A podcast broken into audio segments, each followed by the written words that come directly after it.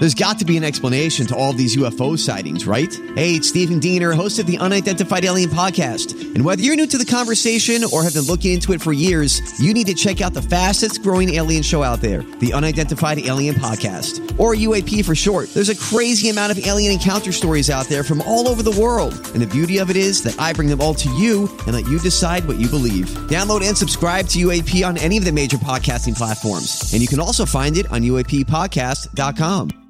97.1 FM The Drive presents the Behind the Song podcast, taking you deeper into classic rock's most timeless tunes. Here's your host, Janda. In this episode of Behind the Song, let's go behind the scenes on one of rock's great love song duets, Leather and Lace by Stevie Nicks and Don Henley.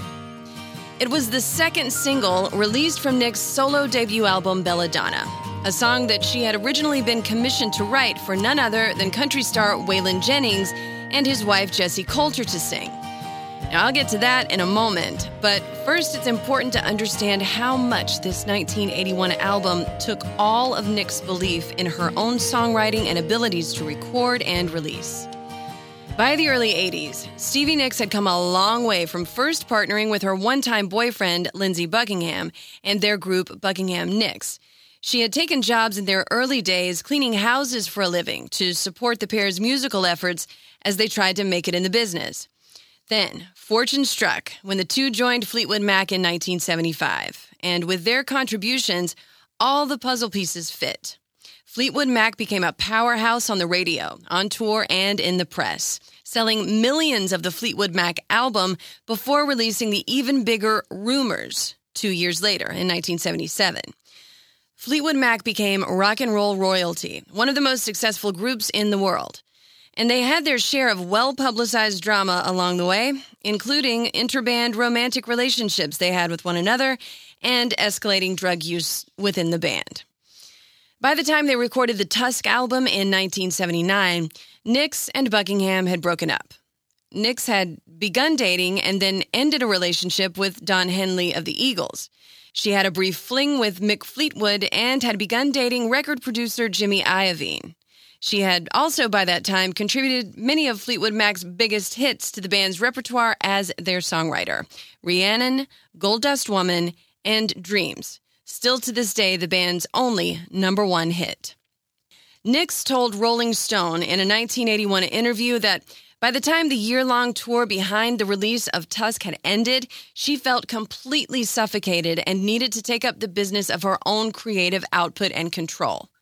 She explained it like this in the interview My life was completely wrapped up in Fleetwood Mac. You can call in sick to a job, a boyfriend, even a husband, but you cannot call in sick to Fleetwood Mac. Ever. And even though Nicks had a track record of success with her songwriting, it was harder for her to be taken seriously in the male dominated world of the music business.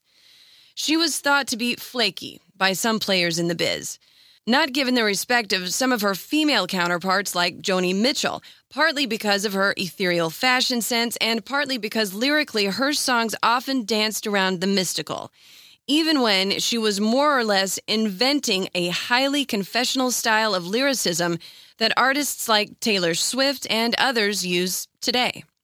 So, by the late 70s and early 80s, it was up to Nicks to see her vision through and to make her solo debut album undeniable to her detractors in the machinery of the Los Angeles music business world.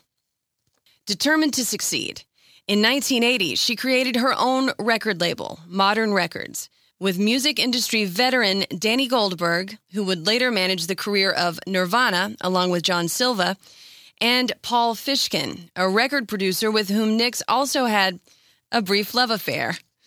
The idea was to get a bigger label to distribute the material while maintaining creative control over the work. Mo Ostin, who at the time was the head of Warner Brothers Records, home of Fleetwood Mac, passed on the deal right away, as did others in the business.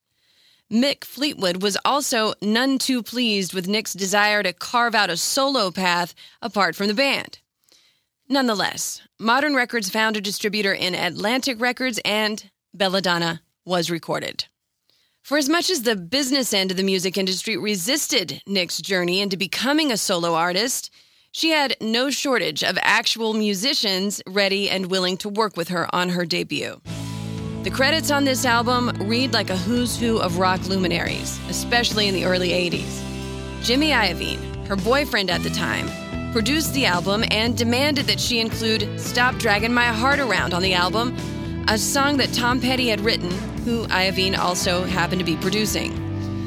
It was, of course, recorded as a duet between Nicks and Petty and became a huge hit. Nicks had huge respect for Tom Petty, and at one point made it clear to him that she wanted to be in his band, to which Petty famously said, There are no girls in the Heartbreakers. And that was that. But the two still worked together and remained friends until Petty's death. Benmont Tench of Tom Petty's Heartbreakers was the musical director for the Belladonna album, and both Mike Campbell and Stan Lynch of the Heartbreakers played on the album as well. Roy Bittan pianist for Bruce Springsteen's E Street Band appeared, as did Donald Duck Dunn of Booker T and the MGs. Waddy Wachtel, one of the most sought after session guitarists in Los Angeles, was part of the recording sessions too. And Don Henley not only sang the duet Leather and Lace with Nicks, he and Don Felder of the Eagles performed on The Highwayman, a song that Nicks wrote for Henley. And then there were her two backup singers, Sharon Celani and Lori Perry, two vocalists who are now longtime collaborators with Nicks and who are credited just below Stevie Nicks on the Belladonna album. And that's important because at the end of the day, notwithstanding all the noteworthy male players involved with making this album, Stevie Nicks had written a body of work that was written firmly from a female perspective. And those female harmonies throughout the songs are so impactful towards underscoring that idea. And speaking of harmonies, it's hard now to imagine anyone else but Stevie Nicks and her one time boyfriend, Don Henley, sharing verses on the song Leather and Lace. But that's not how the song started out. Waylon Jennings, the outlaw country star who turned the Nashville music business on its ear several times over during his long career with his resistance to what he considered to be the confining aspects of country music, was a big fan of Fleetwood Mac and of Stevie Nicks' songwriting in particular. In fact, back in 1978, he and Willie Nelson recorded a cover of Gold Dust Woman for the Waylon and Willie album, which was a number one album on the country charts for 10 weeks. And it was not the first or the last time Jennings would reach into the rock world for song material. Jennings was at the height of his fame at this time and had previously asked Nicks to write a song for him that could be sung as a duet between he and his wife, the singer Jessi Colter. Nicks agreed and spent a lot of time putting together the lyrics for Leather and Lace as a duet between a man and a woman who were involved together and who were performers, a duet between singers in bands, and how hard it could be to maintain relationships under the spotlight, a subject that Nicks knew all too well. The song was written during her time dating Don Henley and finished with Henley's insistence that she keep at it and not give up on it, according to Nicks. And by the time she did finish the song, a surprising thing had happened. Jennings and Colter had split apart, due in no small part to Jennings' well publicized drug abuse. Nicks grappled with the idea that if she gave the song to Jennings, it would no longer be sung as the duet between him and his wife that she had envisioned. After giving this a lot of thought, Nicks said that at the end of the day, she couldn't part with the song unless it was sung as a duet, and explained to Jennings that she would be recording the song herself for her upcoming solo album. Jennings had planned for the song to be the title track to his album, Leather and Lace, which was also released in 1981, but it didn't work out that way. Interestingly, that album features several duets with Colter, including one that Colter wrote called Storms Never Last, which is one of the couple's best known hits. With her claim staked on the song she had originally written for Jennings and Colter, Nicks now turned to the one person she knew could perform the song as a duet with her, the person who knew the material as well as she did, from their time romantically linked together while she was writing it Don Henley. And it's key to note here that Nicks was quite capable of dating someone, ending the relationship, and maintaining a friendship and a working relationship afterward. During her relationship with Henley, Nicks became pregnant and terminated the pregnancy. The Fleetwood Mac song Sarah is based partly on this experience, as that is the name Nicks said she would have given the child. So there was a deep and painful history between Nicks and Henley that they were both able to move past. And adding to the intrigue, at the time of the recording, Nicks and Jimmy Iovine were reportedly madly in love. It demonstrates an ability to compartmentalize moments in what must have been a seemingly nonstop roller coaster life where in the end, the songs were what mattered the most to Nicks.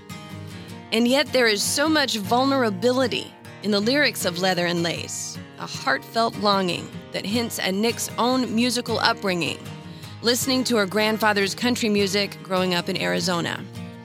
No wonder Waylon Jennings recorded her work and asked her to write this song. There is a Texas sized teardrop in the nature of the love outlined in the lyrics. And they start like this with Nicks singing Is love so fragile and the heart so hollow? Shatter with words, impossible to follow. You're saying I'm fragile. I try not to be. I search only for something I can't see. I have my own life, and I'm stronger than you know. But I carry this feeling when you walked into my house that you won't be walking out the door.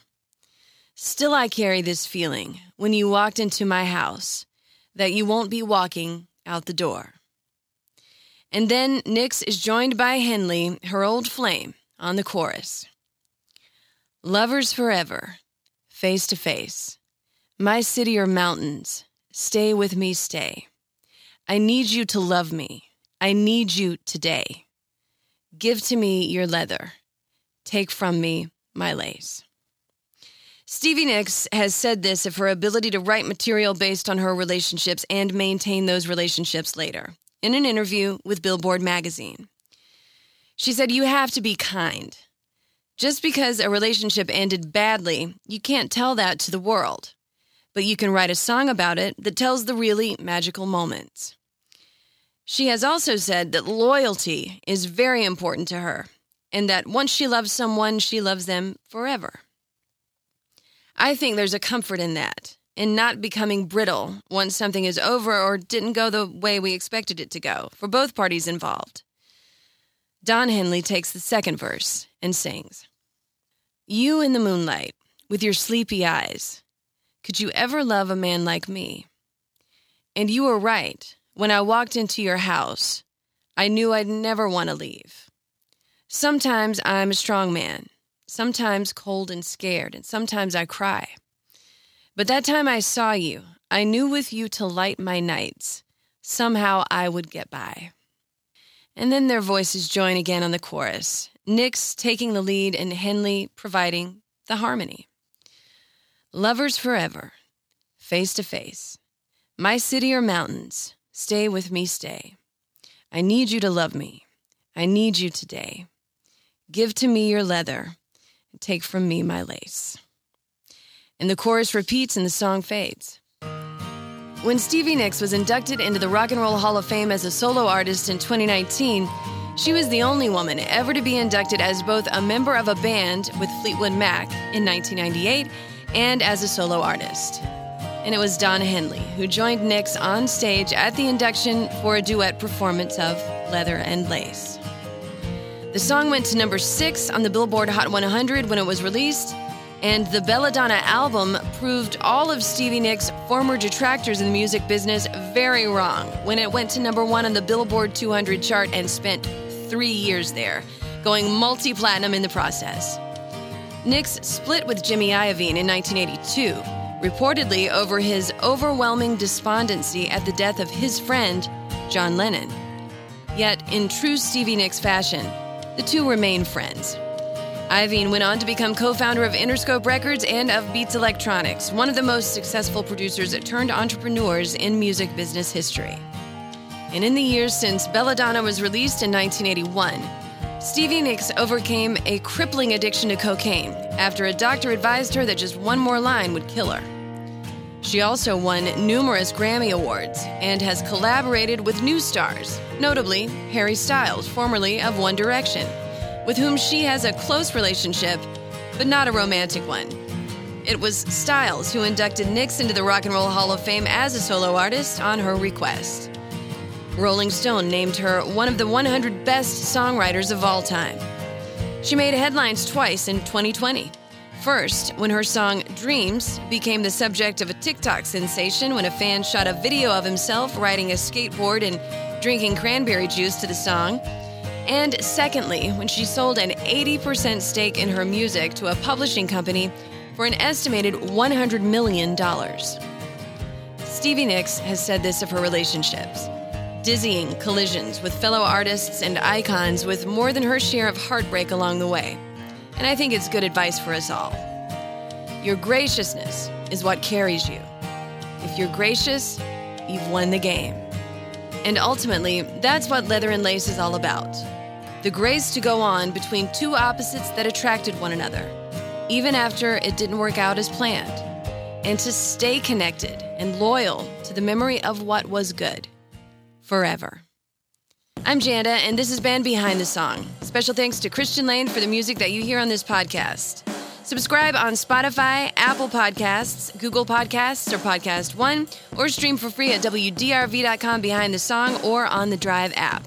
Subscribe to the Behind the Song podcast on YouTube and see the video episode. Follow me on Facebook and Instagram at Jandalane Radio and on Twitter and TikTok at Jandalane. On the way, episodes about lyrics from a Southern rock band's debut and more. Classic rock and roll. Put the power of podcasting to work for your business. You can be part of Behind the Song and reach potential customers inside every episode. To advertise your product or service by sponsoring Behind the Song, send an email to podcast at hubbardradio.com now.